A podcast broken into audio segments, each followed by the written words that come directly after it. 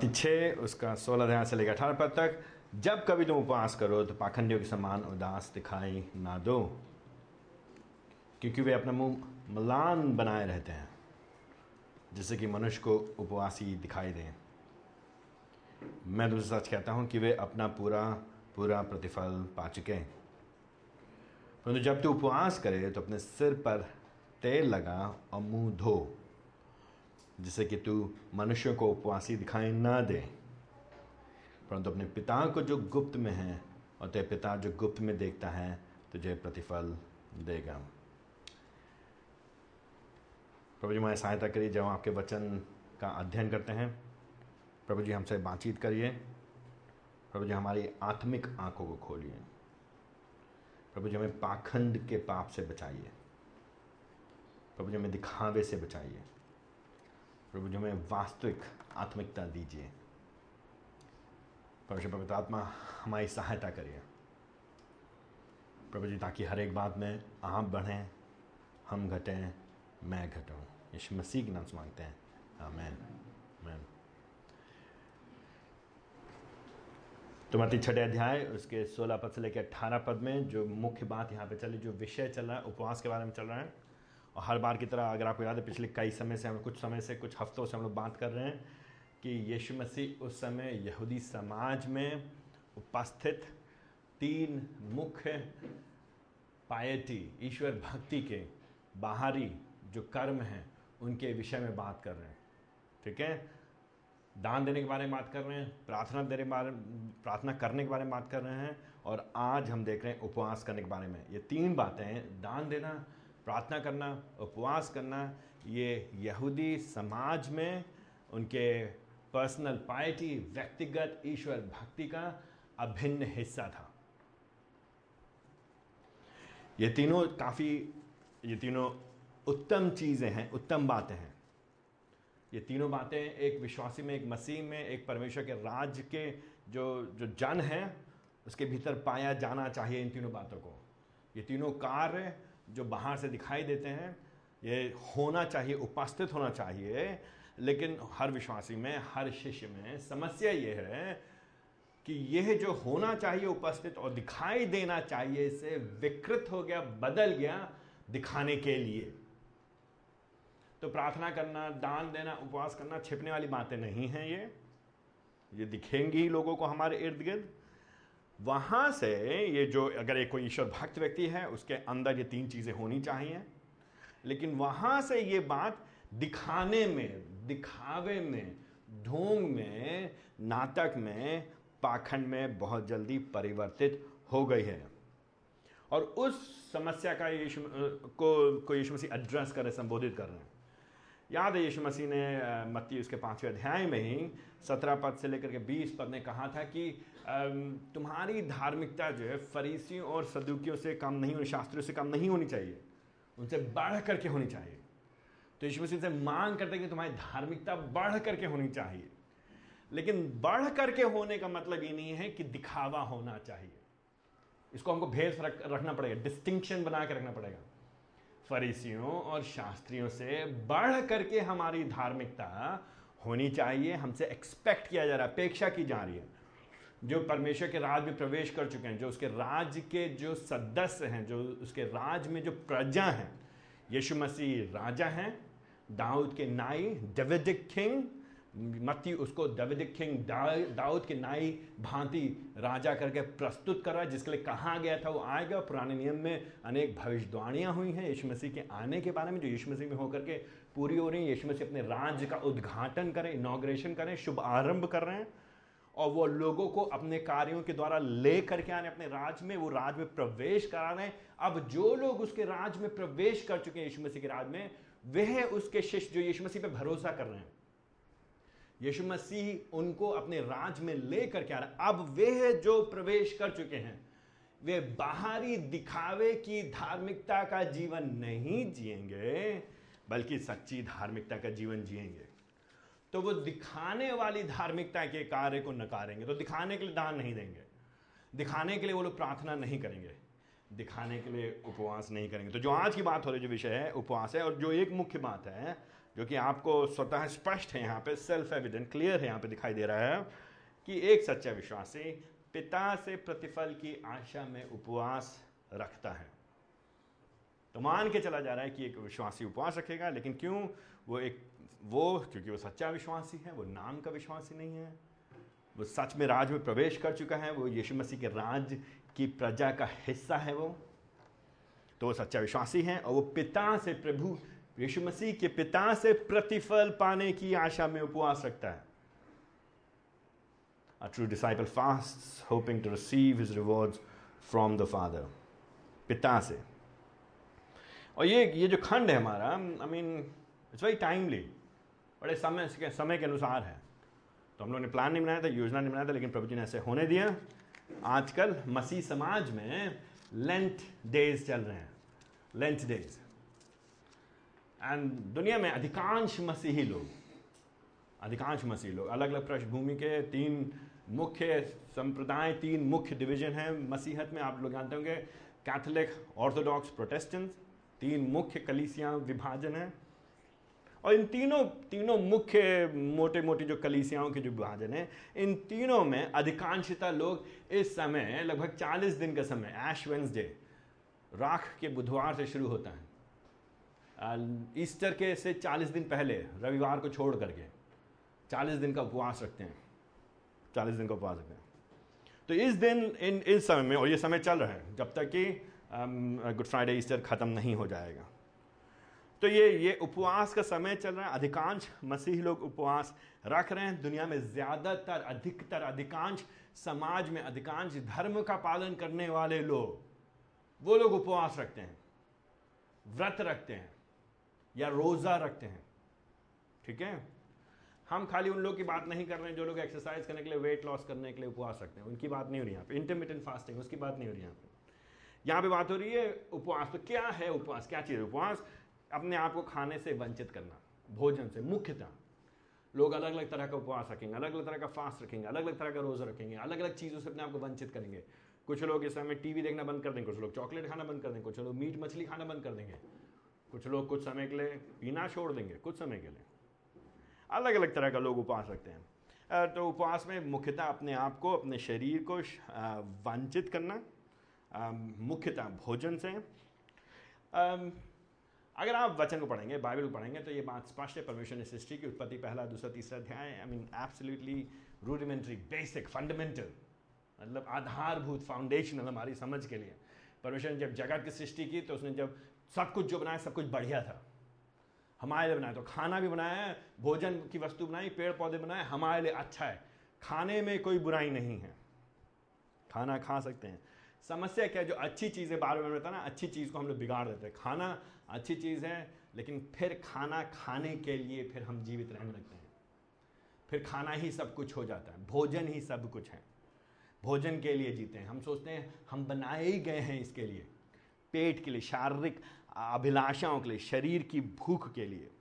तो फिर हम अत्यधिक खाएँगे भोजन में अपना मुँह लगा के रखेंगे, जो परमेश्वर की आशीष है, उसको हम विकृत कर देते हैं। तो जब जब हम फास्ट करते हैं, जब हम उपवास करते हैं, जब हम एक तरह से रोज़ा रखते हैं एक महीने से बाइबल के अनुसार, एक तरह से जब व्रत रखते हैं बाइबल के अनुसार, सच्चे समझ के अनुसार, जब हम ये रखते हैं तो अपने आप को जब हम वंचित करते हैं कुछ समय के लिए, भले ही भोजन हो गया या कोई भी और दूसरी चीज़ हो गई, मुख्यतः भोजन तो हम एक तरह से हम दिखा रहे हैं, स्मरण कर रहे हैं, याद कर रहे हैं कि हम लोग टेम्प्ररी मॉर्टल बींग्स हम हम अस्थाई हैं, हम आज हैं, कल चले आएँगे, प्रार्थना में भी आज भाई हमको ये याद दिला रहे थे। अस्थाई जीवन है, छोटा जीवन है, आज का है, कल चला जाएगा। हम शारीरिक लोग हैं, हम भौतिक लोग हैं, हम सीमित हैं। हमें भोजन की आवश्यकता है, हमको नरिशमेंट के लिए, हमको बने रहने के लिए। अगर हम खाएँगे नहीं, चार घंटे नहीं खाएँगे तो कुछ लोगों को चक्कर आने लगता है चालीस मिनट के बाद। हमको ज़रूरत है। हमको बने रहेंगे, हम हम इसके बिना हम जी नहीं पाएँगे। हम निर्भर हैं इसमें। हम चाहे अपने आप को जो भी समझते हो, जितना घमंड हो आदमी के अंदर। जितना समझता आदमी में जो चाहूँ वो कर सकता हूँ। लेकिन जब टाइम आता है तो भोजन की आवश्यकता हमको पड़ती ही पड़ती है। तो तो उपवास के समय क्या करते हैं हम लोग? एक तरह से सेल्फ डिनाइल खुद को तिरस्कार नकारने का प्रयास कर रहे हैं। एक तरह से परमेश्वर के ऊपर ध्यान केंद्रित करने की कोशिश कर रहे हैं। तो खाली ये वज़न घटाने के लिए नहीं है, ये खाली समय बचाने के लिए नहीं है, ये पैसा बचाने के लिए नहीं है लेकिन यहाँ पे हम अपने ध्यान को परमेश्वर के ऊपर केंद्रित कर रहे हैं रीफोकसिंग पुनः केंद्रित कर रहे हैं। ये समय को हम उपयोग करना चाहते हैं प्रार्थना में लगाने के लिए। ये समय को हम लगाना चाहते हैं अपनी कमज़ोरी, अपनी कमियों, अपने पाप को समझने के लिए, जानने के लिए। परमेश्वर से प्रार्थना करते हैं कि प्रभु जी, आप उसको उजागर करिए और हम अपने आप को स्मरण दिलाते हैं, जैसे कि व्यवस्था विवरण में लिखा है, आठवें अध्याय के तीसरे पद में और मत्ती के चौथे अध्याय, चौथे पद में, यीशु मसीह ने हमको स्मरण दिलाया था, जब उनकी परीक्षा हुई थी, जब वो उपवास कर रहे थे। इंटरेस्टिंगली हम पढ़ रहे थे उसको तो मत्ती में जब यीशु मसीह बात के उपवास है चालीस दिन उनका, के उपवास के बाद उनको भूख लगी। और मैं सोचता मेरे चालीस मिनट के बाद मुझको भूख लगती है। यीशु मसीह जब उपवास, जब रखे वहाँ पे जंगल में उनकी परीक्षा हो रही है तो यीशु मसीह कहते हैं कि मनुष्य मैन मनुष्य जो है, रोटी के द्वारा नहीं जीवित रहेगा। रोटी के द्वारा, लेकिन परमेश्वर के वचन के द्वारा जीवित रहेगा एंड ये खाली ये खाली केवल केवल बोलने की बात नहीं है। ये सिर्फ़ मेटाफोरिकल ये खाली फेक नहीं देगा हमको और आपको संतुष्ट करने नहीं नहीं इट्स इट इसका अर्थ है, हम और आप जब हम उपवास करते हैं आपको स्मरण कराते हैं कि हमारा आत्मिक जीवन अधिक महत्वपूर्ण है। शारीरिक जीवन से कहीं ज़्यादा, और जिस शरीर के लिए हमको रोटी की ज़रूरत पड़ती है, हमको आत्मिक जीवन को बने रहने के लिए हमें तो प्रभु की ज़रूरत है। तो हमारी आँखें और आत्मा बना रहेगा हमेशा। आत्मा अमर है, शरीर आज है, कल चला जाएगा। तो जब हम शरीर की जरूरतों के लिए इतनी चिंता करते हैं तो आत्मिक जरूरतों के लिए हमको और कितना चिंता करना चाहिए? अगर हम शरीर को मज़बूत करने के लिए खिलाना चाहते हैं, पालन पोषण करना चाहते हैं, लालन करना चाहते हैं, लालन पोषण करना चाहते हैं तो हमें आत्मिक आवश्यकताओं के लिए कितना मेहनत करना चाहिए? कितना चिंतित होना चाहिए? तो फास्टिंग क्या करता है? उपवास क्या करता है? तो हमको, हम, हमारे दृष्टिकोण को बदलने में सहायता करता है। और ये जो उपवास की बात है, केवल नए नियम में आकर के नहीं, पुराने नियम से एक्चुअली पुराने नियम में अगर जाएँगे तो बार बार इसके अलग अलग तरह से वर्णन किया विशेष तौर से जब पुराने नियम में आप बात करेंगे इसराइल के संबंध में तो जनरली कॉरपोरेट पब्लिक साथ में सब लोग, संपूर्ण इसराइल साथ में मिलकर के उपवास क्या करते थे। हम एक दो पद बड़ी जल्दी से हमारे पास समय ज़्यादा नहीं और पद हम कहीं दिखाना चाहते हैं। Just just to give you एक बड़ा पिक्चर देने के लिए। अक्सर उपवास, पुराने नियम में व्यवस्था उसका सोलह अध्याय में, उनतीस से इकतीस पद में डे ऑफ़ अटोनमेंट प्रायश्चित के दिन से संबंधित है वहाँ पे। तो साथ में संपूर्ण इसराइल मिल करके प्रायश्चित का दिन को जब लोग मना रहे हैं तो एक साथ मिल करके वहाँ प्रार्थना उपवास करते हैं। और व्यवस्था जो सोलह है उसके उनतीस और इकतीस पद के पदों को ध्यान दे, शब्द को। हिंदी बारे में बहुत बढ़िया लिखा वहाँ पे। ये तुम्हारी स्थायी विधि ठहरेगी और सातवें महीने के दसवें दिन तुम अपना इनकार करना। इसी दैन तुम अपना इनकार करना। उपवास के समय वहाँ पे तुम जब साथ में जमा हो तुम अपना इन, इनकार करना और यहाँ पे शुद्ध करने के लिए तीस इकतीस पद के अंत में उस दिन तुम अपना इनकार करना। तो बेसिकली लोगों को उत्साहित किया जा रहा है। कि अपनी शारीरिक भूख की चिंता ना करके, खाली भोजन के पीछे ना जा करके, आराम के पीछे ना भाग करके, अपनी खाली अभिलाषाओं की पूर्ति के लिए परेशान ना हो करके, जिसके लिए तुम हमेशा हैरान होते हो। ये पश्चाताप के दिन तुम समय निकाल के प्रभु जी की ओर ध्यान लगाना, अपना इनकार करना। एंड हम लोग को ये पसंद नहीं है भाषा कई बार, ना अपना इनकार करना का मतलब क्या है? ये बाइबल में शुरुआत से ही, आरंभ से ही ये शिक्षा दिया रही है। गिनती उसका उनतीस है उसके सातों पद। फिर अगेन ये ये अटोनमेंट डे ऑफ़ अटोनमेंट की बात हो रही ना? प्रायश्चित ग्रहण की बात हो रही तो वहाँ पे कहे तब इस सातवें दिन, महीने के दसवें दिन, एक पवित्र सभा की जाएगी। सब लोग साथ में आओगे तुम सब लोग, और तुम अपने स्वार्थ का परित्याग करना। आई मीन स्वार्थ। तो अपना परित्याग करना, अपने आप को इनकार करना, लेकिन अपने स्वार्थ का, अपने मतलब के चक्कर में मत रहना। अपने फ़ायदे के लिए ये एक थोड़ा समय अलग करो। अपने आँखों को अपनी ओर से हटाओ और प्रभु की ओर लगाओ दूसरे शब्दों में। ठीक है? तो बेसिकली समस्या क्या है हमारे आपके साथ? हम लोग जो मनुष्य लोग हैं हम अम, अम, अंग्रेज़ी में कहावत कहते हैं हम लोग क्या होते हैं नेवल गेजर्स तो हम अपनी आँखों को अपनी नाभि की ओर लगा के रखते हैं। तो हम आप क्या करते हैं हमेशा नीचे ऐसे चलते हैं ऐसे ऐसे अपनी ओर देखते थे अपने अपने पेट की ओर नीचे की ओर। तो हमेशा देखते हैं मैं बेचारा मैं बेचारा मेरे पास खाना नहीं है मेरे पास पानी नहीं है मेरे पास कपड़े नहीं है मेरे पास पैसा नहीं है मेरे पास नौकरी नहीं है मेरे पास आराम नहीं है मेरे को और पैसे चाहिए मेरे को तो मैं मैं मैं हम लोग हमेशा अपने बारे में सोचते पूरे दिन में चौबीस घंटे, सातों दिन। एंड ये ये इसको मुझे साबित करने की आवश्यकता नहीं है। आप जानते हैं। आप जानते हैं, मैं जानते तो हम लोग जो है अपने आप को देखते थे तो उपवास क्या करता है? हमारी सहायता करता है कि थोड़ा कॉन्सेंट्रेटेड एफर्ट हम एक एक प्रयास करते हैं अपने अपने दिमाग को, मन को चित्त को एक करके थोड़ी देर के प्रयास के प्रभु जी के साथ प्रभु जी, हम अपना परित्याग कर रहे हैं, हम अपना इनकार कर रहे हैं, अपने स्वार्थ को ना सोच करके प्रभु जी हम अपनी आँखों को नीचे से उठा करके हम आपकी ओर ऊपर देखना चाहते हैं, हम आपकी ओर लगाना चाहते हैं। यही बात अगर आपको याद है, योना उसका तीसरे अध्याय, उसके पाँचवें पद में।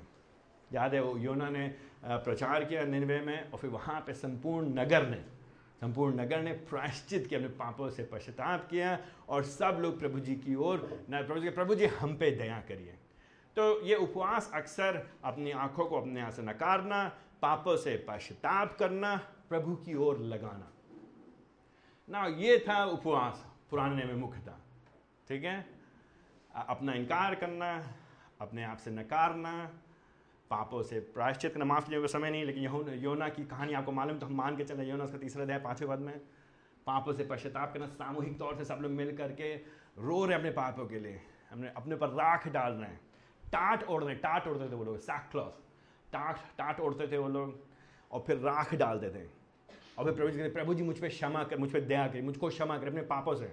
प्रभु जी, हमने बहुत पाप किए अत्यधिक पाप किए तो अधिकांशता सामूहिक तौर से पुराने नियम में मिल करके तो इन एवरी इंस्टेंस इन सारे घटनाओं में वे सब सामूहिक तौर से परिवार के रूप में, समाज के रूप में अपनी आँखों को प्रभु की ओर लगा रहे हैं। ना सिर्फ़ सामूहिक, लेकिन पुराने नियम में व्यक्तिगत पश्चाताप के भी व्यक्तिगत उपवास के भी वर्णन है। तो नहीं में उसके पहला अध्याय उसके चौथे पन्ने आप लिख लीजिए, बाद में खोल के देख सकते हैं। में उसके पहले अध्याय उसके चौथे पन्ने एंड यही बात जब नहमे को पता चलते कि यरूशलेम की स्थिति खराब है, वहाँ पे आग लगा दी गई है, दीवारें टूटी तो तो वो वो दुखी होता है, प्रभु जी के पास जाता है और प्रार्थना करता है, प्रभु जी उपवास के साथ, उपवास के साथ। सेम चीज़ इसी तरह से संबंधित दानियल उसके नवे अध्याय में भी आप वहाँ पे उपवास के बारे में वर्णन पाते तो यहाँ पे हो क्या रहा है आखिरकार? अलग अलग परिस्थिति में बार हम देखते हैं कि लोग जब प्रार्थना करें, पश्चाताप करें तो प्रभु को देख रहे हैं, प्रभु की ओर आँखें लगाना चाहते हैं। तो दैट्स द थिंग ठीक है? उपवास प्रभु की ओर देखने के लिए, प्रभु की ओर आँखें लगाने के लिए। अपने ऊपर ऊपर से आँखें हटा करके, पश्चाताप करना है गिड़गिड़ा करके, प्रार्थना करना, प्रभु जी हम पे दया करिए। This is what fasting is ये उपवास है, पुराने नियम में चलना है। फिर लेकिन धीरे धीरे फिर उपवास क्या हो गया? हम लोगों ने सुबह ही हमारे भाई ने पढ़ा था ये शायद उसका अट्ठावन अध्याय। मैंने आपको बताया ना, मनुष्य, हमारी आपकी प्रवृत्ति की है ना प्रोपेंसिटी हमारे, हम हैं किस टाइप के लोग? हम बड़े ही सक्षम हैं, अच्छी चीज़ को विकृत कर देने में। ये शायद उसका अट्ठावन अध्याय, उसके पहले पद से लेकर के सातवें पद में यह है जो उपवास की प्रथा जो प्रभु जी और की ओर से निर्देशित की गई थी संपूर्ण इसराइल के लिए और फिर ना से समाज में, लेकिन व्यक्तिगत तौर से हम लोगों को देखते हैं कि वो लोग भी ये कर रहे हैं। धीरे धीरे वो क्या हो गया? वो दिखावे, ढोंग, नाटक, पाखंड अपने फ़ायदे में बदल गया। और अट्ठावन अध्याय पे आते हुए या शायद अट्ठावन में आते थे, प्रभु जी कहते हैं, मुझे नहीं चाहिए तुम्हारा उपवास। ऐसे उपवास से क्या फ़ायदा? दिखाते तो उपवास, लेकिन तुम लोग लड़ाई करते हो आपस में। उपवास को स्वयं को नकारने के बजाय एक दूसरे को लूटते हो गरीबों की चिंता नहीं करते हो एक दूसरे की सहायता नहीं करते हो सब कुछ अपने बटोरने की कोशिश करते हो। तो जो चीज़ है नकारने के लिए जो चीज़ है बदलने के लिए जो चीज़ है प्रभु की ओर दृष्टि लगाने के लिए तुम उसका इस्तेमाल कर रहे हो क्या कर रहे हो? अपनी और अपने फ़ायदे के लिए। आई I मीन mean, अच्छी चीज़ भी खराब हो गई है। अच्छी चीज़ भी खराब हो गई है। यार जब जब क्रिसमस के टाइम हम लोग क्या गुजियाएँ बनती हैं तो जब ज़्यादा समय तक रखी रहती गुजिया तो क्या होता है, अंदर उसके फफूंदी पड़ जाती है। अंदर उसके फफूंदी पड़े तो ऊपर से दिखने में ठीक लगती है। तो कई बार आप किसी घर जाएँगे, वो गर्म करके आपको लेकर के आएँगे और आप मुँह में जैसी डालेंगे, अब आपको मालूम है कि उसके अंदर गंदगी लगी हुई है। आपको मालूम है कि उसका उसका स्वाद खराब है। ना आप निगल सकते, ना आप उगल सकते हैं। अच्छी चीज़ समय के साथ खराब हो गई है। सेम चीज़ उपवास के साथ यही हो रहा है। तो इसीलिए जब यीशु मसीह यहाँ पे आ रहे हैं, मत्ती उसके छठे अध्याय में तो वो हमको और आपको, ये समझाना मांग रहे हैं कि ये जो बढ़िया चीज़, बढ़िया गुजिया है, इसके अंदर फफूंदी लग गई है। वेरी इंटरेस्टिंगली रोचक बात है, यीशु मसीह अपनी सेवा करते हैं, मत्ती उसके चौथे अध्याय में, इसी की शुरुआत नहीं, इससे पहले यीशु मसीह सेवा आरंभ करें, यीशु मसीह की परीक्षा के लिए यीशु मसीह को जंगल में ले जाया जाता है। तो इसके कई कॉनोटेशन इसके कई इसके कई अर्थ हैं, इसके कई इससे जुड़े हुए कई बातें। यीशु मसीह इसराइल जहाँ आदम फेल हुआ, असफल हुआ, जहाँ इसराइल असफल हुआ, यीशु मसीह सफल होते हैं, वो सारी बातें दर्शा रहा है। लेकिन साथ ही साथ में ये ये रोचक बात है कि नहीं, यीशु मसीह चालीस दिन के लिए जंगल में जा कर के उपवास करते हैं और अपने आप को तैयार करते हैं परमेश्वर के सेवकाई के लिए। और जब उनके ऊपर विभिन्न परीक्षाएँ आती हैं और तीन मुख्यतः जो परीक्षाएँ जिनके बारे में उनको बताया गया है, यशु मसीह उन पर विजयी होते हैं। यीशु मसीह उपवास करते हैं और यहाँ पे छठे अध्याय में आकर के यीशु मसीह उपवास के बारे में कहते हैं कि तुम हमको शिक्षा देते उपवास करने चल करके। लेकिन जब हम आगे चलेंगे मरकुस के दूसरे अध्याय में, उसके अठारह पद में, और आगे चल करके हम देखेंगे लूका में भी मती में भी तो यीशु मसीह के जब शिष्य लोग जब उपवास कर रहे हैं, नहीं कर रहे हैं, फरीसी लोग उपवास कर रहे हैं यीशु के शिष्य लोग नहीं उपवास कर रहे हैं, फरीसी लोग वही पुरानी व्यथा में होकर के, प्रथा में होकर के कर रहे हैं उपवास दिखाने के लिए। पाखंड में होकर पुरानी प्रथा में होकर के, पुरानी रीति रिवाज में कर रहे हैं, और फिर वो लोग कह रहे हैं, यीशु मसीह, तुम्हारे चेले लोग क्यों नहीं करते हैं उपवास? तो यीशु मसीह कहते हैं, अरे, अभी जो दुल्हा उनके साथ है। जब दुल्हा उनके साथ होता है बरातियों के साथ तो क्या बराती लोग शोक मनाते हैं? नहीं भाई, जब बरातियों के साथ दुल्हा होगा तो बराती लोग क्या करेंगे? आनंद मनाएँगे, उत्सव मनाएँगे। जब दुल्हा चला जाएगा, तब फिर वो लोग शोक मनाएँगे या उपवास रखेंगे। तो कहने का मतलब क्या? यीशु मसीह कह रहे हैं, मैं दुल्हा हूँ ब्राइड ग्रूम हूँ। और फिर से यहाँ पे यीशु मसीह पुराने नियम की भाषा का उपयोग कर रहे हैं। परमेश्वर अपने आप को इसराइल का दुल्हा करके प्रस्तुत करता है। इसराइल उसकी है, उसकी दुल्हन है। यीशु मसीह यहाँ पे दूसरे शब्दों में अपने आप को प्रस्तुत कर रहे हैं, परमेश्वर पिता के स्थान पर और यीशु मसीह क्या कह रहे हैं कि जब मैं चला जाऊँगा, तब तब हमारे, मेरे शिष्य लोग, मेरे लोग उपवास आरंभ करेंगे। और फिर आगे चल के प्रेरित काम में जैसे हम आते हैं। फिर तो काम में जब हम आते हैं तो हम देखते हैं तेरह अध्याय, उसके चौदह तेरह अध्याय और चौदह अध्याय में कि प्रेरित लोग एकदम से तुरंत तेरह अध्याय, उसके दूसरे और तीसरे पद में, चौदह अध्याय, उसके तेईस पद में उपवास के कार्य को आरंभ करते हैं।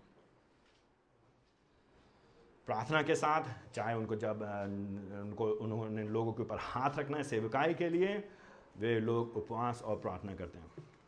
ना सिर्फ़ प्रेरित में हम लोग देखते हैं प्रेरितों को, लेकिन कलिसियाई इतिहास में चर्च हिस्ट्री में जब आप पढ़ेंगे, जब चर्च हिस्ट्री में पढ़ेंगे तो आप देखेंगे अधिकांशतः मसीह लोग हमेशा से उपवास रखते आए कुछ लोगों को छोड़ करके, छोटे अल्प समूह को छोड़कर माइनॉरिटी लेकिन अधिकांशतः लोग उपवास को रख, रखते हैं। मज़े की बात यह है, अगर आप लोग, जो लोग आप जानते हैं आप काउंसिल ऑफ़ नाइसिया में 325 एडी में लेंथ डेज़ के बारे में बात किया गया है। तो वहाँ से शुरुआत हुई लेंथ डेज़ को लेकर के।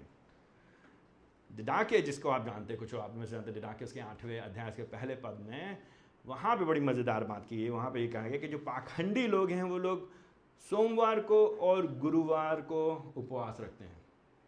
सोमवार को और गुरुवार को तो ऐसा प्रतीत होता है कि उस समय लोग सोमवार और गुरुवार को दो दिन उपवास रख रहे थे लेकिन अगर तुम पाखंड नहीं करना चाहते तो खाली बुधवार को और शुक्रवार के दिन तुम उपवास रखो। तो मैं कहने का मतलब कि अच्छी चीज़ को भी सुधारने के चक्कर में भी फिर भी वहाँ पे कुछ ना कुछ गड़बड़ी एक के बाद, एक के बाद आती रही कहने का तात्पर्य क्या है? कहने का तात्पर्य ये है कि उपवास यद्यपि अच्छी चीज़ प्रभु की ओर से दी गई, निर्धारित की गई इसराइल में थी, नए नियम में आकर के भी हम देखते हैं, लेकिन वो भी विकृत हो गई है।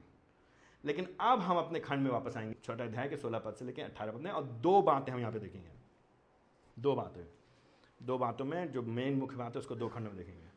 तो हमको ये, एक जो सच्चा विश्वासी है, वो परमेश्वर से प्रतिफल पाने की आशा में उपवास रखता है। इसलिए दो बातें में, नंबर एक, सोलह पद में, वो क्या करेगा वो? वो पाखंडियों के समान दिखाने के लिए नहीं करेगा उपवास। सोलह पद में, पाखंडियों के समान दिखाने के लिए नहीं करेगा। दूसरी बात, सत्रह अठारह पद में, लेकिन परमेश्वर से प्रतिफल पाने के लिए। उसको प्रसन्न करने के लिए उपवास करेगा। सिंपल वेरी सिंपल सोलह ध्यान सोलह पद में, पाखंडियों के समान दिखाने के लिए नहीं, सत्रह से अठारह पद में, परमेश्वर से प्रतिफल पाने के लिए, उसको प्रसन्न करने के लिए। ठीक है? फिर वापस आए मेरे साथ सोलह पद में। जब यीशु मसीह यहाँ पे आरंभ करते हैं तो यीशु मसीह कहते हैं, जब कभी तुम उपवास करो। तो जो यहाँ पे भाषा यहाँ पे, छठा अध्याय, उसके दूसरे पद में, जब तू दान करें छठे अध्याय, उसके पाँचवें पद में, जब तू प्रार्थना करें, छठे अध्याय, उसके सोलह पद में, जब कभी तुम उपवास करो। सेम भाषा है सेम भाषा। हिंदी में यहाँ पे अनुवाद अनहेल्पफुल है सेम भाषा। तो मान के चल रहे मतलब दूसरे तरह से यीशु मसीह। जब यीशु मसीह कह रहे हैं, यीशु मसीह मान के चल रहे हैं कि उसके शिष्य लोग उपवास करेंगे। You see that I mean कई बार हम लोग असल में हमारे जिस ट्रेडिशन में, जिस परंपरा में, जिस तरह की कलिसियाओं से हम लोग अधिकांश लोग आते हैं, हमने उपवास को काफ़ी मिनिमाइज कर दिया, काफ़ी छोटा कर दिया, हल्का कर दिया। लेकिन यीशु मसीह यहाँ पे मान के चल रहे हैं कि जो उसके शिष्य लोग हैं, उसके जो शिष्य हैं, उसके चेले हैं, उसके राज में जो उसकी प्रजा के लोग हैं में जब कभी तुम उपवास करोगे तो मतलब तुम उपवास करोगे, ठीक उसी प्रकार से जब कभी तुम दान दोगे, ठीक उसी प्रकार से जब तुम प्रार्थना करोगे तो अगर आप मसीही हैं, और अगर आप यीशु मसीह के शिष्य हैं तो हमको और आपको क्या करना है? आ दिखावे के लिए नहीं, लेकिन राइट पाखंड के लिए नहीं। खाली रीति रिवाज में होकर के नहीं। खाली परंपरा में होकर के नहीं। आई थिंक यीशु मसीह जो डिसमेंटल करना जो जिस चीज़ को हटा रहे हैं वो, जिसको गिरा रहे हैं, जिस जिस चीज़ को जिस बात को ध्वस्त कर रहे हैं तो वो ये ये ये जो डिसिप्लिन है स्पिरिचुअल डिसिप्लिन ये जो आत्मिक अनुशासन है, ये जो विधि है, जो रीति है, जो क्रिया है, जो कार्य है, उपवास का, उसको नहीं ध्वस्त कर रहे हैं यीशु मसीह। यीशु मसीह उसके गलत गलत अवतार को, उसके गलत रूप को, उसके गलत प्रदर्शन को। तो हम और आप क्या करते हैं? हम और आप काफ़ी अक्सर हम और आप उपवास को हम क्योंकि हम लोग ज़्यादा नए नए में पढ़ते नहीं हैं, हमको ज़्यादा कोई क्लियर इंस्ट्रक्शन नहीं है। तो हम लोग ये सोचते हैं, ये खाली उनके लिए जो बहुत पहुँचे हुए लोग हैं, ये खाली उनके लिए हैं जो लोग सेवा में समर्पित हैं। ये खाली उनके लिए लोग हैं जो वास्तव में आत्मिक लोग हैं। हमें नहीं, अगर आप यीशु मसीह के शिष्य हैं, हम और आप, हमसे आपसे आशा की जा रही है, हमें मान के चला जा रहा है तो मैं आपको right off the bat like आरंभ में ही। आरंभ शुरुआत में मैं आपको उत्साहित करना चाहूँगा कि अगर आपने कभी उपवास को कंसिडर नहीं किया, आपने सोचा नहीं उसके बारे में तो मैं आपको चेताना चाहूँगा, उत्साहित करना चाहूँगा चैलेंज करना चाहूँगा कृपया करके आप इसको गंभीरता से लीजिए। I mean take it seriously एक मसीही स्पिरिचुअल डिसिप्लिन के नाते, मसीही आत्मिक अनुशासन के नाते, ये हमारे जीवन का का हिस्सा होना चाहिए। हमारे जीवन का हिस्सा होना चाहिए। लेकिन यहाँ पर जब बात करें यीशु मसीह कहते जब कभी तुम उपवास करो तो पाखंडियों के समान मत करना।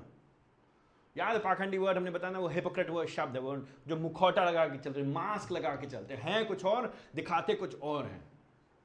तो दिखाने के लिए नहीं, दिखाने के लिए नहीं, क्योंकि अगर तुम दिखाने के करोगे तो तो गड़बड़ हो जाएगा, भाई, तुम दिखाओ मत, तुम लोगों प्रभावित करने की कोशिश मत करो। हम सब लोग इतना हैरान रहते हैं, लोग क्या कहेंगे? लोग क्या सोचेंगे? लोग मेरे बारे में क्या कहते हैं? और वो मैंने पहले भी आपसे बोला, जो लोग ये कहते हैं कि मैं नहीं चिंता करता कि लोग मेरे बारे में क्या कहते हैं, वो इसलिए कहते हैं क्योंकि वो चिंता करते हैं, लोग उनके बारे में क्या कहते हैं। इसलिए वो कहते हैं कि लोग मेरे बारे में क्या कहते हैं, उसकी मैं चिंता नहीं करता। इफेक्टिवली घूम फिर के बात वही हो जाती लोग मेरे बारे में क्या कहेंगे? लोगों का भय फियर ऑफ़ मैन बजाय कि परमेश्वर का भय। लू का उसका अठारह अध्याय उसके नौ पद से लेकर के ये जो चौदह पद में आपको कहानी मालूम है। दृष्टांत, यीशु मसीह दृष्टांत देते हैं। फरीसी की और कर लेने वाले की, है ना? तो यीशु मसीह वहाँ बताते हैं कि दो व्यक्ति मंदिर में प्रार्थना करने आए। लू का अठारह, उसका दस पद से आगे। दो व्यक्ति मंदिर में प्रार्थना करने आए, उनमें से एक फरीसी था, दूसरा चुंगी लेने वाला था। चुंगी लेने वाला टैक्स कलेक्टर आपको बाहर बताया गया है। टैक्स कलेक्टर मानो कि ये उस समय के समाज में सबसे खराब, दूसरे शब्द में घटिया आदमी है, ठीक है? उसका कोई स्तर नहीं है, कोई सामाजिक स्तर नहीं है, कोई नैतिक स्तर नहीं है, वो सब चलता है। उसके अंदर नैतिकता नाम की चीज़ नहीं, वो आदमी ठीक नहीं है, उसके साथ हम उठना बैठना पसंद नहीं करेंगे। वो व्यक्ति तो एक फरीसी है, जो कि दिखने में बढ़िया है, धार्मिक व्यक्ति है, चर्च का पास्टर है, ठीक है? प्रचार करता है रेगुलरली लोग सामने खड़े होकर के बाइबल सिखाता है, और दूसरी तरफ़ चुंगी लेने वाला है, जिसका जो ठीक नहीं है आदमी। फरीसी खड़ा होकर के स्वयं इस तरह से प्रार्थना करना हे परमेश्वर, मैं धन्यवाद देता हूँ, मैं अन्य लोग समान ठग, अन्याय व विचारी नहीं हूँ। ना ही मैं इस चुंगी लेने वाले समान हूँ, बारह पद में। मैं सप्ताह में दो बार उपवास रखता हूँ। इसी then I mean the Pharisee यहाँ पे, वो इस बात पे घमंड कर रहा है कि मैं सप्ताह में दो बार उपवास रखता हूँ और जो कुछ मिलता है, सबका दसवां अंश अंश तुझे देता हूँ। I mean that's problem with दिखावे की बात। यीशु मसीह कह रहे हैं, भाई, पाखंडी ना बनो तुम। फरीसी के समान ना बनो। उस दिखाने वाले समान जो जो कर तो रहा है अच्छा काम। I mean it's a good thing in itself दान देने में, प्रार्थना करने में, उपवास रखने में कोई बुराई नहीं, बल्कि करना चाहिए। अगर आप नहीं करते तो कुछ गड़बड़ है। अगर हम आप नहीं कर रहे, दान नहीं दे रहे, उपवास नहीं रख रहे प्रार्थना नहीं करें तो गड़बड़ है तो भी गड़बड़ है। दैट्स अ प्रॉब्लम वो स्वयं में समस्या है। लेकिन अगर हम दान दे रहे, उपवास रख रहे हैं और प्रार्थना करें, और फिर हम सोच रहे हम अच्छे हैं और फिर हम प्रभु जी के सामने खड़े होकर के सीना ठोक के कहते हैं, किया तो है मैंने। अब क्या चाहिए? मैंने कर तो दी अपनी रिस्पॉन्सिबिलिटी आई मीन हो सकता है आप इस तरह से इन शब्दों को ना बोलते हो। मे बी आप कॉन्शियसली सचेतन अवस्था में इस तरह के शब्द तो निकालते हैं, लेकिन आपके दिमाग में तो ये चलता है, कर तो दिया, ज़िम्मेदारी मैंने पूरी। अब क्या चाहिए? अब क्या चाहिए? चाहते क्या है भैया? आप चाहते क्या है? छोड़ दें नौकरी, छोड़ दें घर बार। कई बार आप कई बार लोग मज़ाक में भी बोलते हैं ना ऐसे। लेकिन जब मज़ाक में भी बोल रहे हैं तो चल क्या रहा है दिमाग में पीछे? चल क्या रहा है? और और क्या चाहिए? और कितना कमिटमेंट चाहिए? और कितना समर्पण चाहिए? और कितना बदलाव चाहिए? और कितना प्रभु के लिए जिए? बताओ भाई कितना जिए प्रभु के लिए? मीन चौबीस घंटे सातों दिन। और क्या दे दे प्रभु के लिए? अरे सब कुछ। और क्या दे कर रहे प्रभु के लिए? सब कुछ। आई I मीन mean, जो तुम कर रहे हो इस बात पे घमंड मत करो, कर तो दिया, हो तो गया, काफ़ी है। और फिर उसको प्रभु के सामने दिखाने की कोशिश मत करो, उसको इंप्रेस करने की कोशिश उसको प्रभावित करने की कोशिश मत करो। करा तो मैंने प्रार्थना तो किया, मैंने दशवांश दिया, मैं चर्च तो गया था टाइम पे गया था, जल्दी गया था, बीमार को देखने गया था, मिट्टी में गया था सहायता की थी, यहाँ पे मैंने अंधे को पैसा दिया था, सड़क पार कराया था, बूढ़ी माँ की महान मदद किया था, गरीबों की सहायता की थी, मैंने ये किया तो है, किया तो है, वे करता तो हूँ, ठीक तो है, और क्या चाहिए, इतना तो कर रहा हूँ। ये मत करो, ये पाखंड वाली भावना है। द मिनट जिस क्षण हम अपने कर्मों पे भरोसा करने लगते हैं, जिस क्षण हम अपने आप की पीठ थपथपाने लगते हैं, मैं बेहतर हूँ, मैं अच्छा हूँ, उससे तो बेहतर हूँ ना। फरीसी क्या कह रहा है कि मैं इससे बेहतर, मैं ठग नहीं हूँ। तो हम अपने स्टैंडर्ड हम अपने मापदंड बना लेते हैं और जो हमारे नीचे वाले उनको हम नीचे, उनकी तो उनके जैसे थोड़ी ना उससे तो बेहतर हूँ, आखिरकार ठीक तो जब हम अपना स्टैंडर्ड मापदंड दूसरों को बना लेते हैं, बजाय कि परमेश्वर को, यीशु मसीह को, उसी समय हम पाखंड में आ गए। उसी समय हम दिखावे में आ गए। उसी समय हमारे कार्य जो हैं, जो स्पिरिचुअल डिसिप्लिन के कार्य हैं, जो आत्मिक अनुशासन के कार्य हमारे जीवन में अच्छे हैं, जो होने चाहिए, वो दिखावे में तो प्रभु जी कह रहे हैं कि जब तुम उपवास करो तो पाखंडियों के समान मत करो। डू नॉट डू लाइक उनके उनके जैसे मत करो। समस्या क्या है, वो क्या कर रहे हैं, वो लोग क्या करते हैं, सबके सामने उदास दिखाई देते हैं। वो लोग मुँह लटका के बैठे रहते हैं, वे अपने मुँह मलान बनाए रहते हैं। तो जो मिलान शब्द है, वहाँ पे मतलब अनरिकग्नाइजेबल उनको पहचाना नहीं जाता है। यू कान रिकग्नाइज तो मज़े की बात यह है तो अपना मुँह लटका लिए और हाय तौबा मचाएँ, हाय तौबा। हम मतलब अपना थूक भी नहीं घोट सकते हैं। हाय तो मतलब अगल बगल। टिफ़िन बंद करो, मेरे सामने ये मत खाओ, तुम यहाँ मत जाओ। आज अरे तुम मुझे परेशान करो, मैं हैरान हूँ। इतना परेशान कर देते उपवास नहीं रखा, पता नहीं क्या कहीं, सबको मालूम है उपवास रखा है। सब अगल बगल सबको मालूम है। टीवी में भी दिखा रहे हैं फेसबुक पे भी डाल के रखा है व्हाट्सएप पे भी अपना स्टेटस बना के रखा है। सबको मालूम है यहाँ पे सोलह ने। तुम उनके समय मत हो ना जो दिखाते हैं और बड़ा चेहरा लटका के रखा है, मिलान बना के रखा है अनरिकग्नाइजेबल पहचाने नहीं जा रहे, बाल उजड़े पड़े हैं, कपड़े ठीक से पहने नहीं है, मुँह इतना लटका हुआ है, एक दिन नहीं खाना खाया, इतना हैरान हो गया जैसे पता नहीं क्या हो गया।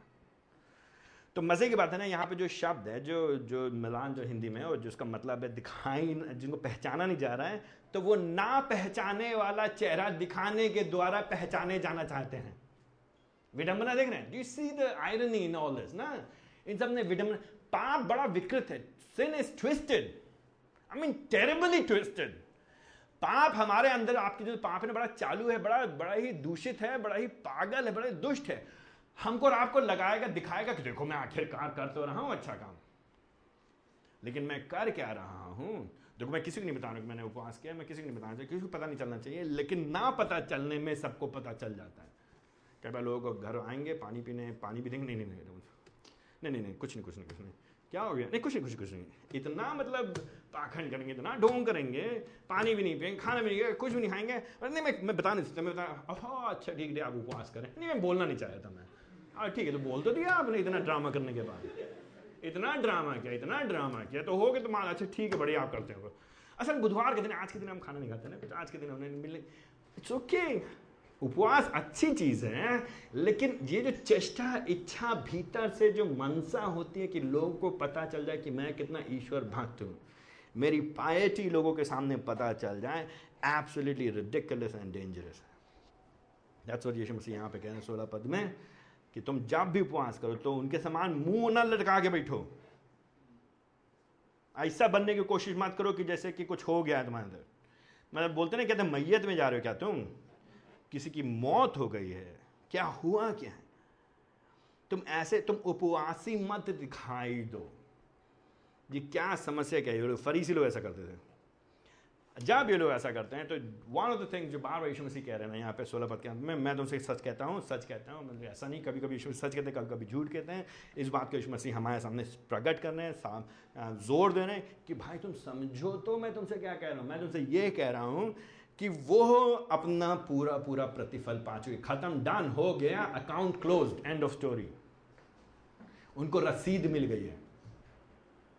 उन्होंने पेमेंट किया, उनको सामान दिया, हमने रसीद काटा वाउच एंट्री हो गई है लेजर बंद हो गया, खत्म, बराबर हो गया डन तो वो अगर सोच रहे हम धार्मिकता के काम करके एस कोई भी धार्मिकता is fasting just one of the things ना? कोई भी धार्मिक काम करके हम किसी भी तरह से लोगों के सामने अपनी ऊँची पैठ कर लेंगे बना लेंगे। किसी भी तरह से प्रभु के सामने हम कुछ अपने अपना वो आ, आगे अपना रुतबा जमा लेंगे। किसी भी तरह से समाज में हम कर लेंगे। हल्का सा दिखावे की इच्छा तुम्हारे अंदर आई और तुम लोगों से वाहवाही चाहना चाहते हो लोगों से प्रशंसा चाहना चाहते हो लोगों से रिकग्निशन चाहते हो। पहचाने लोग हम कौन है अगर तुम चाहते हो? तो हो तो क्या तुम्हारे साथ, मिल तो क्या पहचान तो क्या लोग तुमको, हो तो क्या भैया बहुत अच्छे हैं भैया भैया भैया बहुत भैया बहुत प्रार्थना करते हैं भैया भैया बहुत उपवास करते हैं, भैया आप प्रभु से बहुत प्रेम करते हैं, भैया आप बहुत देते हैं, भैया आप बहुत बढ़िया गाना गाते हैं, भैया आप बहुत अच्छे इंसान हैं। नहीं, मैं अपने मुँह से तो नहीं बोलता वैसे आप गलत नहीं कह रहे हैं, आप सही कह रहे हैं। मैं अपने मुँह से नहीं बोलना चाहता। मैं तुमसे सच कहता हूँ, वे अपना पूरा पूरा प्रतिफल पा चुके हैं। ये लोग कैसा समस्या क्या है? इनकी धार्मिकता, बाहर की धार्मिकता है। I mean what I want to encourage you guys हम आपको जो उत्साहित करना चाहते हैं, मैं खुद को उत्साहित करना चाहता हूँ, वो ये है कि हम हम आप इनके ऊपर वो ना करें ना। कितने खराब लोग हैं। ऐसे कैसे कर सकते हैं लोग? आपको और हमको बड़ा सावधान होना चाहिए। हम और आप ऐसा ना करें। क्यों? क्योंकि हम और आप ऐसे हैं। हम प्रभु जी हम पे दया ना करें। प्रभु जी हमको ना छुड़ाएँ तो हम नहीं छूट पाएँगे इससे। कैसे छूटेंगे हम अपने पाखंड से? कैसे छूटेंगे हम अपने दिखावे से? कौन मुझको मेरे शरीर से बचाएगा? हु विल कौन? कौन मुझको बचाएगा मेरे शरीर से? सिर्फ़ और सिर्फ़ परमेश्वर पवित्र आत्मा, सिर्फ़ परमेश्वर। तो पहला कदम यह है रिकग्नाइज करना, पहचानना। हमको आपको मानना है, अंगीकार करना स्वीकार करना मान लेना है कि माँ, मैं मैं मैं ना चाहते हुए, जान जान जान ना चाहते हुए मेरा मेरा शरीर कई बार मुझ पर हावी होता है। ये बाहरी दिखावे की धार्मिकता नाम के वास्ते ना एक टिक बॉक्स है ना हमारे पास एक सूची टू डू लिस्ट होती है ना हफ़्ते में। हम सबके पास आ, आशा है हम सब हमें से कई लोगों के पास सूची होती है हफ़्ते में कि हम क्या क्या कार्य करने हैं। हम प्लान करते हैं मंडे को हम ये करेंगे इस दिन ये करेंगे ट्यूजडे को ये करेंगे मंगलवार को ये करेंगे बुधवार को। और उसको करने की कोशिश करते हैं। कई बार हम लोगों ने मसीहत में भी टू डू लिस्ट बना के रखी सूची कार्य करने की सूची। चर्च गए बाइबल पढ़ा दशवांश दिया, किसी को अपने घर में खाने के लिए बुलाया, प्रार्थना किया, उपवास किया। ये जो अब मैंने कर लिया है, मैंने अपना, अपनी ज़िम्मेदारी निभा दिया कई बार होता नहीं है माता पिता लोग जब उनको बच्चों की शादी करानी तो जब शादी कर देते हैं, कहते तो देखो बेटा, मैंने अब अपनी ज़िम्मेदारी पूरी कर दी है। तो हमारा आप क्या करते हैं? हर हफ़्ते शादी बना देते हैं। देखो प्रभु जी, अब मैं चर्च चला गया। मैंने अपनी पूरी ज़िम्मेदारी पूरी कर दी अब मेरा काम हो गया। अब मैं ठीक हूँ। एंड दैट्स द मेंटालिटी उस मानसिकता के बारे में प्रभु जी कह रहे हैं ना भैया, ये ये जो बाहरी धार्मिकता है एक्चुअली स्वधार्मिकता है। To see that external righteousness actually जो बाहरी धार्मिकता है एक्चुअली सेल्फ राइचियसनेस है। ये स्वधार्मिकता है। और ये उस सड़ी हुई घुजिया के समान है, जो ना अटकी जाएगी, ना जो, ना खाई जाएगी, ना थूकी जाएगी। ये दिखावे के लिए, लोगों को दिखाने के लिए, प्रभु को दिखाने के लिए। और कई बार ये जो धार्मिकता यानी जो धार्मिकता है, ये जो उपवास है, जो पाखंडी समान है, ये किस लिए होता है? ये प्रभु जी को फंसाने के लिए होता है। टू मैनिपुलेट गॉड आपको याद है, अभी हम लोग लुका में पढ़ रहे थे ना, वो फरीसी कहता है, प्रभु जी, देखिए, मैंने ये ये किया है। तो हम क्या करते हैं? प्रभु जी से हम बार्गेनिंग करते हैं। हम प्रभु जी क्या करते हैं? मोल तोल करते हैं। हम लोग सब्ज़ी खरीदने आते हैं ना, सब्ज़ी हैं, बीस रुपये आलू, बीस रुपये कहा इतना महँगा कहाँ बीस रुपये का, उन्नीस रुपये को दो। मैं हर चीज़ में हम मोल तोल करेंगे, हर हर चीज़ में मोल। रिक्शे वाले से मोल तोल करेंगे, दूध वाले से मोल करेंगे, सब्ज़ी वाले से मोल, सबसे बोल तो हम प्रभु जी से भी मोल तोल करने लगते हैं। प्रभु जी मोल तोल प्रभु जी, चर्च गए थे तो अब तो दो आशीष काहे नहीं दोगे आशीष। उपवास रखेंगे तो किस लिए रखेंगे हम? उपवास रखेंगे, अगला कमरा बनवाना है, उसके लिए लोन का जुगाड़ करना है, करवाओ तुम दो प्रभु जी। टू मैनिपुलेट गॉड प्रभु जी के हाथ को मरोड़ने की हम कोशिश करते हैं। प्रभु जी से हम हम सिर्फ़ पाने के लिए, अभी और यहाँ की वस्तुओं को पाने के लिए। जो पाखंडी लोग हैं, सिर्फ़ यहीं का फ़ायदा, लोग हमको अच्छा जाने या हमारे लिए चीज़ें हो जाए यहाँ पे, खाली यहाँ की चीज़ें। नौकरी अच्छी हो जाए, बच्चों की शादी हो जाए, बीमारी दूर हो जाए, कोई संकट ना आए, कोई समस्या ना आए। कल हम पिछले हफ़्ते बात करें हम हम उन्नाव में भी उस फास्टर के घर गए थे ना। हम लोग, उनका सोलह साल का बेटा स्कूल से वापस आ रहा है, एक्सीडेंट हो गया, उसकी डेथ हो गई, दो दिन के अंदर। आई मीन जीवन दे दिया इस आदमी ने अपनी सेवा में क्या मोल तोल करेंगे वो प्रभु के सामने? क्या मोल तोल करेंगे? हम लोग उनसे बात करके उन्होंने क्या कहा मालूम है? हमारे साथ भाई लोग थे। वो उनकी पत्नी तो उन्होंने। प्रभु की जो इच्छा है, वो पूरी हुई है। आई मीन कैसे बोल सकता है वो आदमी इस तरह की बात? हम बात करते मेरे चार बच्चे हैं। हम एक कल्पना भी नहीं कर सकते कान इवन इमेजिन इस तरह के दर्द को। अपने हाथों से अपने बेटे को दफनाने के दर्द को। ये कैसे हो सकता संभव? और उसमें उसमें कोई शिकायत नहीं। कोई तनिक कड़वाहट नहीं। जब हमारी आत्मिकता सच्ची आत्मिकता होगी, जब हमारी आत्मिकता फ़ायदे की आत्मिकता नहीं होगी ना। समस्या यह है हर चीज़ फ़ायदे क्या क्योंकि हम लोग मोल तोल करना है इन्वेस्ट करेंगे तो मिलना चाहिए कुछ ना। अगर बैंक में पैसा रखेंगे तो इंटरेस्ट तो मिलना चाहिए। तो अगर प्रार्थना करेंगे तो यहाँ पे सब कुछ तो ठीक होना चाहिए। इस धार्मिकता की, इस मानसिकता की बात को प्रभु जी कहते हैं, नहीं, तुम वो गैर विश्वासी लोग ऐसा करते हैं। तो तुम उपवास करो, इसलिए मत करो। लेकिन तुम कैसे करोगे? दूसरी बात जो हम लोग चाहते हैं यहाँ पे, सत्रह पद से आगे, लेकिन तुम उपवास करोगे प्रभु जी से प्रतिफल पाने के लिए। वो लोग तो मिल गया उनको प्रतिफल, यहाँ हो गए, खत्म। सोलह पद के अंत में। मैं तो सच कहते अपना प्रतिफल पा चुके, लेकिन जब तुम उपवास करो तो अपने सिर पे तेल लगाओ और मुँह धो। तो ये जो भाषा यहाँ पे, तेल लगाओ, मुँह धो, यहाँ पे मतलब ये लिटरली हमसे नहीं कहा जा रहा कि जितनी बार आप उपवास रखे उतनी बार आप तेल लगाइए, उतनी बार मुँह धोइए तो लोगों और पता चल गया आज इनका उपवास है। हफ़्ते भर नहीं लगाते थे, तेल, आज क्यों तेल चपोड़ करके आए, कुछ चक्कर है जो आ उपवास रखे। हैं आई मीन अगेन लाइक तेल लगाना पुराने नियम में आनंद की भरपूरी को दिखाता है। भजन तेईस में ही अगर आप पढ़ेंगे तो वहाँ पे हमारे सिर पर तेल उमड़ रहा है। भजन तेईस, उसका पाँचों पद में, भजन एक सौ चार, उसके पंद्रह में। ना से मुँह धोना, ये प्रतिदिन की बेसिकली बेसिकली जैसे नॉर्मल डे नॉर्मल डे में मान के चलाता है, आप सुबह उठेंगे अब नहाएँगे, धोएँगे, आशा है, सुबह उठे, नहाए, धोए, तेल लगाया, मुँह धोया, अपने दिन के काम पे चले गए। दैट्स ऑल यीशु मसीह कह रहे हैं, यीशु मसीह कह रहे हैं कि भैया, परमेश्वर की उपस्थिति में आनंद की भरपूरी है, उपवास हमारे लिए बोझ नहीं है, हाय तौबा नहीं मचाएँगे, दिखावे का काम नहीं करेंगे, पाखंड नहीं करेंगे, लोगों के अटेंशन को अपनी ओर नहीं खींचेंगे, लेकिन हम प्रभु को धन्यवाद देंगे। प्रभु जी, आप मुझ पर दया करें, मुझको ये अवसर देने कि मैं आज के दिन को अलग करना चाहता हूँ, प्रार्थना में व्यतीत करने के लिए। And as we go about doing a daily chores अपने प्रतिदिन का जो कार्य हमको करना है, दिनचर्या को करना है, जो जो भी काम करना है, नौकरी पे गए हैं धंधे पे गए हैं अपने व्यवसाय पे गए, अपने बच्चों को पढ़ा रहे हैं, स्कूल में हैं, घर में हैं, अस्पताल में, जो भी जहाँ भी है सेमिनरी में है, जो भी अपना कार्य कर रहे हैं, उसके बीच में ऐसे मानो, ये एक प्रतिदिन का नॉर्मल प्रतिदिन का डे है सामान्य दिन है। सत्रह पद ने सम्मान दिन की तरह, आनंद के साथ चले जाओ, करो उसको। क्यों तुम ऐसा करोगे भाई? क्यों ऐसा करोगे? अठारह पद में। ताकि तुम उपवासी ना दिखो, ताकि फर्जी में लोग ना लगे, अरे मलान है इसके चेहरे पे। लोगों को ये ना लगे, अरे ये तो ना पहचानने की कोशिश ऐसा कोशिश करा कि ये अनरिकग्नाइजेबल बन जाए। ना पहचाने जाना जाया जाए। तुम लोगों के सामने दिखाने की कोशिश मत करो, लोगों के द्वारा पहचानवे जाने की कोशिश मत करो, लेकिन तुम्हारा जो पिता है again remember emphasis on the father is the relationship यहाँ पे संबंध की बात करिए। हमारे धार्मिकता के काम, हमारे जो बाहरी, जो हमारे धर्म के काम है, चाहे दान देना, चाहे प्रार्थना करना, चाहे उपवास करना, हम बोझ नहीं है हमारे लिए। हम इसलिए नहीं करते क्योंकि हमको डर लगता है, हम नरक चले जाएँगे। हम इसलिए नहीं करते हैं क्योंकि हम प्रभु जी को अपना वश में ले लेंगे उससे और उससे अपनी मनोकामना को पूरी कर लेंगे और जो चाहिए वो मिलेगा, नहीं भैया मेरा पिता है ये. सो अगेन एंड अगेन बार बार बात घूम करके यीशु मसीह आते, जो जो जो ग्राउंड कर, जो जिस, जो आधार है हमारे, ये पायटी का, ईश्वर भक्ति का जो आधार है, वो है प्रभु जी से, हमारा संबंध पिताजी से.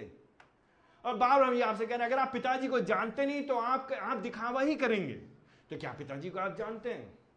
आई मीन अगर आप दो संडे से बिहार हैं तो आपको ये मालूम चाहिए हाँ पिताजी को हम कैसे जान सकते पिताजी? पिताजी को जानेंगे हम पुत्र के द्वारा। पुत्र ने पिता को हम पे, हम तक हम तक प्रकट किया है।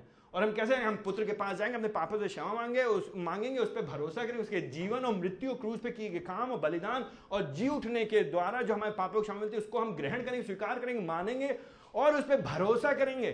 तब अगर हम ऐसा करेंगे तो भी हम पिता को जानने पाएँगे, तभी हम जानने पाएँगे, तभी हमारा संबंध पिता से तो होगा। तभी तो हम पिता के सामने आएँगे, तभी तो हम उपवास सही मायने में रखने पाएँगे। बोझ नहीं होगा ना, लंच डेज़ थोड़ी ना मनाएँगे, फर्जी में पुराने पिछले साल के क्रूज को जला करके राख दिखाने के लिए नहीं करेंगे, खाली नाम के लिए। नहीं, हमारे हृदय में प्रभु जी के जो हमारे पापों की राख है, उसको हम लागू करेंगे। हम अपने पापों के लिए पाश्चातापी होंगे।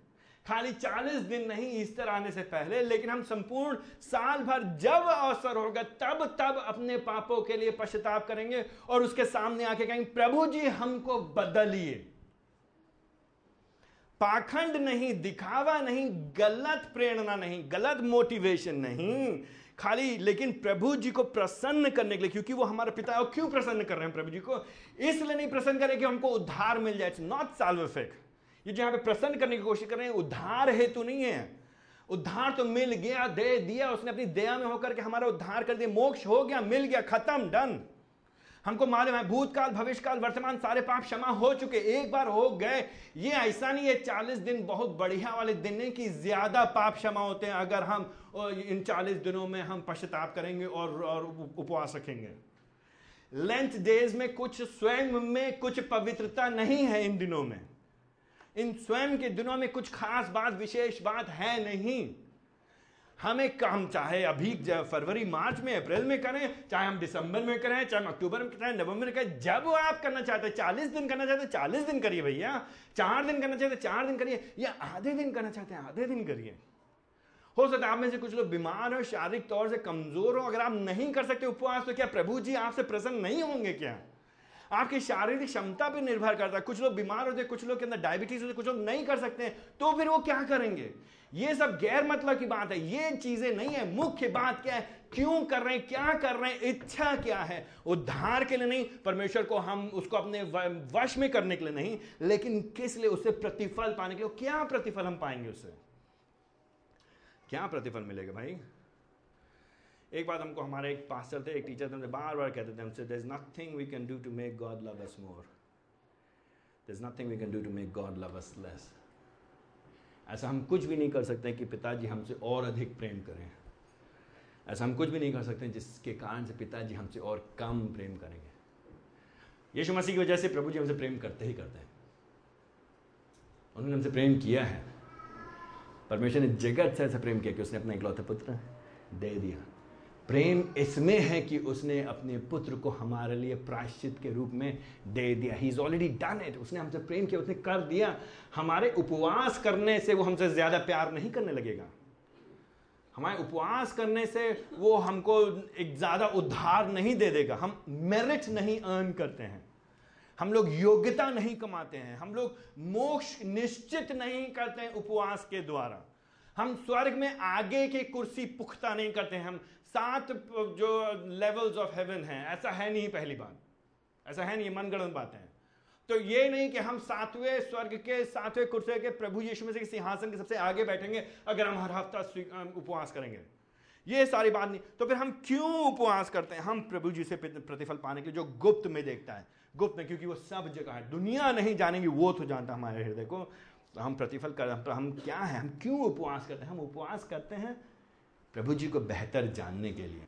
तो प्रतिफल मिलेगा? अब जानेंगे प्रभु को बेहतर। बिल्कुल जानेंगे। यहाँ मिलेगा, एक दिन मिलेगा। अपने आप को और बेहतर जानने के लिए। अपने आप को और उत्तमता जानने पाप पे विजय पाने के लिए।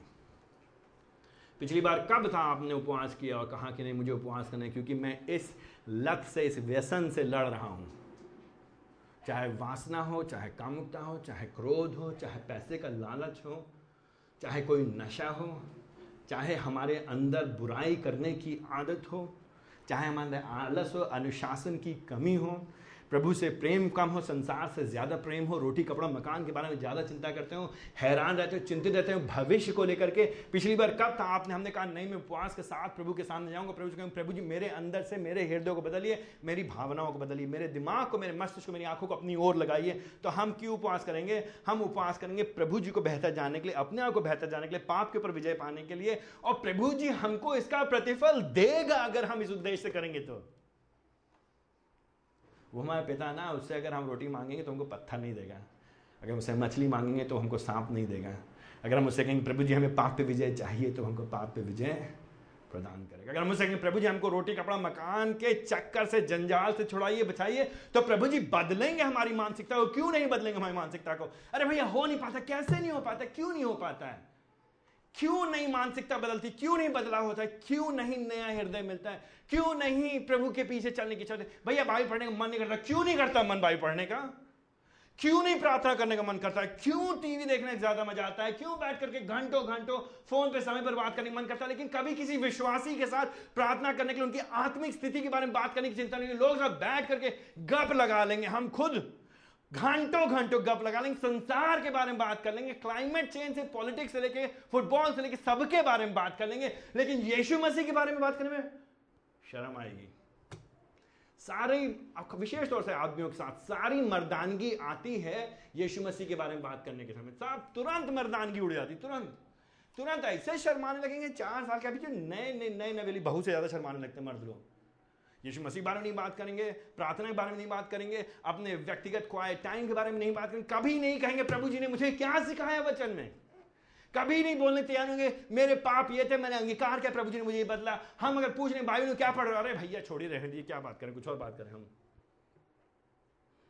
नहीं, हम प्रार्थना करेंगे प्रभु से, उपवास और प्रार्थना करेंगे। प्रभु जी, हमको और भी अधिक मसीह के जैसा बनाएँ, ताकि हमारी आँखें स्वर्ग की बातों की ओर लगे, यहाँ की ओर नहीं। मकान खरीदना मकान खरीदना, कहाँ मिलेगा? चार सौ रुपये स्क्वायर फीट मिलेगा, चार हज़ार स्क्वायर फीट मिलेगा। हम कितना बना सकते हैं? चार सौ स्क्वायर फीट बनाएँगे, दो मंजिल बनाएँगे, चार मंजिल बनाएँगे, कितना बनाएँगे? ओ माई गुडनेस हम परेशान हो गए, हैरान हो गए हम और आप। सिर्फ़ यहीं और यहीं और यहीं की चीज़, इसलिए हमें उपवास करने की ज़रूरत है। दिस इज़ वाई आपको हमको उपवास करने की ज़रूरत है। प्रभु जी, बचाइए मुझको इससे। क्या फ़र्क है आपकी सोच में, मेरी सोच में, बताइए। उनसे जो प्रभु को नहीं जानते, जो प्रभु के पीछे नहीं चल रहे, उनकी सोच में, उनकी मानसिकता में, आपकी मानसिकता, मेरी मानसिकता में क्या फ़र्क है भाई?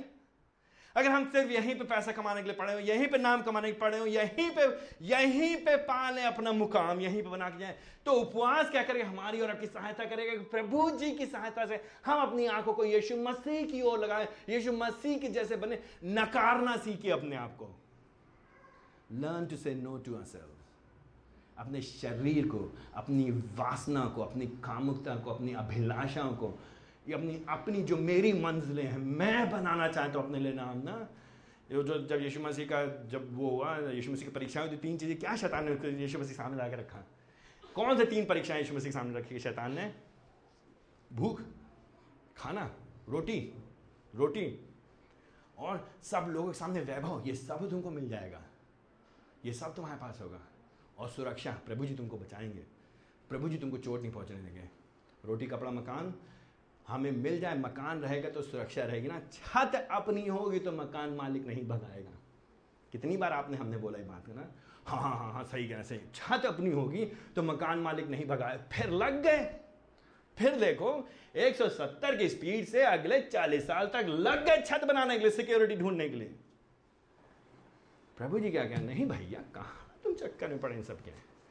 अगर आराम से हो जाता तो कोई दिक्कत नहीं है, कोई बुराई नहीं है। अगर है तुम्हारा मकान तो इन्जॉय करो, आनंद मनाओ, प्रभु को धन्यवाद दो और उस मकान को उपयोग करो प्रभु की महिमा के लिए। खाली अपना घोंसला बना के मत रहो वहाँ पे। खोलो उस घर को, बुलाओ लोगों को। अतिथि सत्कार करो, अपना पैसा खर्च करो लोगों पर। सुसमाचार के लिए निवेश करो, गरीबों को सहायता करो, जिन लोग पास नहीं है, जो जो सेवक लोग हैं, जिनकी आवश्यकता है, उनको अपने घरों में रखो, उनके ऊपर निवेश करो। यह तरह की मानसिकता। इसके लिए हमको और आपको उपवास करना पड़ेगा। इसमें से अपने चेलों से कहना कुछ ऐसी आत्माएँ जो बिना प्रार्थना उपवास के नहीं निकलती हैं। ये है ऐसी दुष्ट आत्मा है हमारे आपके अंदर जो बिना प्रार्थना और उपवास के नहीं निकले। हमको और आपको प्रार्थना करना, उपवास करने प्रभु जी, हमारे दिमाग को यहाँ की चीज़ों से हटा करके स्वर्ग की ओर लगाए और प्रभु जी प्रतिफल देंगे। क्या प्रतिफल देंगे? हमको इसे छुटकारा देंगे। जी ना प्रभु हमको हमको आज़ादी देंगे। हमको स्वतंत्रता देंगे। हम हैरान नहीं होंगे। हम और आप क्या करते हैं? खास कर कई बार मैं भाइयों से बात करता हूँ, मर्दों से बात करता हूँ तो मैं मर्द लोग बहाना उठाते हैं, मुझे अपने पत्नी के लिए करना है। मेरा, मेरी तो उम्र होगी, मुझे अपने बच्चे के लिए करना है। ये सब बहाने होते हैं। ये सब बहाने होते हैं। दिन के अंत में बच्चे के नाम पे, पत्नी के नाम पे, पापा, मम्मी के नाम पे, समाज के नाम पे, आखिरकार हम सबके साथ अपने भी हाथ, बहती गंगा में हाथ, दोनों के प्रयास करते हैं। चाहे जो भी, प्रभु जी ने हमको और आपको किस लिए भेजा? हमारी आँखें के कौन से प्रतिफल की बात कर रही बाइबल में कहा लिखा है, प्रतिफल में तुमको मिलेगा बहुत ढेर जो मांगोगे? एक दिन क्या होगा? क्या है अंतिम प्रतिफल? एक दिन हम उसके सामने होंगे। एक दिन हम उसको देखेंगे। एक दिन हम उसके जैसे होंगे। वो हमारे साथ होगा। वो हमारे आँखों से आंसुओं को पोछ देगा। हमें क्या मकान बनाने की ज़रूरत है? अगर बन जाए तो ठीक है, लेकिन हम इसके लिए नहीं हैरान होंगे। I can not overemphasize this point भाइयों, बहनों। क्योंकि मेरा हम, जब हम लोग अपनी कलीसिया में इतना बातचीत करते हैं, उसके बाद भी जब हमारी कॉन्वर्सेशन जब होती, वार्तालाप होती तो उसमें भी फंसा होता है। तो इमेजिन थिंक समझ, सोचने की कोशिश करिए। कैसे हम और आप छूटेंगे इससे भाई? जब तक आत्मा हमारे अंदर काम नहीं तो हमको और आपको क्या करना प्रभु जी प्रार्थना करना प्रभु जी कहना प्रभु जी, आप हमको सच्चा उपवासी बनाइए। और प्रभु जी, आप जो पिता हैं, हमारे जो गुप्त में देखते हैं, हमको और प्रतिफल दिए। तो अंत में, हमको और आपको अनुशासन, आत्मिक अनुशासन में अनुशासित होने के लिए, प्रशिक्षण करना अपने आप को। हमको बने रहना, संतुष्ट रहना है। इन सब के हेतु हमें पाखंडियों की नाई नहीं, लेकिन सच में पिता से प्रतिफल पाने की अभिलाषा में हमको उपवास करना है। तो मेरा प्रश्न ये है आपसे, पिछली बार आपने कब उपवास किया था? वेरी प्रैक्टिकल ना? पिछली बार कब किया था? कब किया था उपवास? आई मीन हम लोग खाने के बारे में कितना बात करते हैं ना? हम बार बार आपकी खाली बात है मैं अपनी बात करूँ, जो भी मैं बोलता हूँ, पहले मैं अपने पर लागू करता हूँ। हम हमेशा अपने पर लागू करते हैं, इससे पहले कि हम आपके बारे में कुछ बोलें। मैं दिन में कितनी बार बोलूँगा, अपने घर में बोलूँगा, अपने दोस्तों से बोलूँगा, भाइयों से बोलूँगा, भाई कुछ अच्छा खाने मन कर रहा है ना? वी ईट सो मच हम इतना खाते हैं, उसके बाद भाई कुछ अच्छा खाने मन कर रहा है। हमको नहीं याद है, मैंने पिछली बार का अपने भाई से बोला, चलो भाई, प्रार्थना करने का मन कर रहा है। बाइबल पढ़ने का मन कर रहा है। हाँ संदेश सुनने का मन कर रहा है। क्यों नहीं सोचते हम लोग इस तरह से? क्यों नहीं सोचते हम लोग इस तरह से? हमारे प्रभु ने उपवास किया, प्रेतों ने उपवास किया कलीसी इतिहास में लोगों ने उपवास किया। मैं आपको उत्साहित करूँगा, नैतिकतावाद के लिए नहीं, कर्मकांड के लिए नहीं, व्यवस्थावाद के लिए नहीं, लेकिन प्रभु के और निकट आने के लिए। ये जो साधन प्रभु ने हमको दिया है, जो हमारी उत्तमता के लिए है, जिसमें हम संसार को, शैतान को, शरीर को नकारना सीखें, क्यों नहीं उसको अपने जीवन में हम लोग लागू करें? उसकी महिमा के लिए, ताकि हम उसके जैसे बन सकें, ताकि हमको उससे प्रतिफल मिल सके, ताकि वो बढ़ें, हम घटें। आइए हम प्रार्थना करें। प्रभु जी, हमको आप हम से बचाइए। हमसे बचाए जाने की आवश्यकता है हमें, प्रभु जी। प्रभु जी, हम अपने आप को सेल्फ जस्टिफिकेशन में हम एक्सपर्ट हैं, प्रभु जी। सेल्फ राइचसनेस राइचसनेस में हम एक्सपर्ट हैं। स्वयं को सही ठहराने में, स्वयं की धार्मिकता में प्रभु जी, हम माहिर हैं। मुझको स्वतंत्र करिए प्रभु जी, मेरे पापों से, मेरे भाई बहनों को स्वतंत्र करिए, हमारे पापों से। प्रभु जी, जो आपने उनको साधन दिया है, ये तीन बड़े ही व्यवहारिक साधन। दान देना, प्रार्थना करना और उपवास रखना। जो व्यवहारिक तौर से दिखाते हैं कि हम संसार शैतान और शरीर को नकार रहे हैं। प्रभु जी, हमारे दिलों को खोलिए, हमारे हाथों को खोलिए, हमारे मनों को खोलिए, हमारे, हमको तैयार करिए प्रभु जी, और भी अधिक। अपने आप को नकारने के लिए, ताकि आपको स्वीकारते हुए, आपके जैसे बनते हुए, आपकी महिमा दे सकें। ये कली से प्रभु जी, आपको महिमा देने वाले हो सकें। ताकि प्रभु जी, हर एक बात में आप बढ़ें हम घटें आपको आदर मिले। यशु मसीह के नाम से मांगते हैं।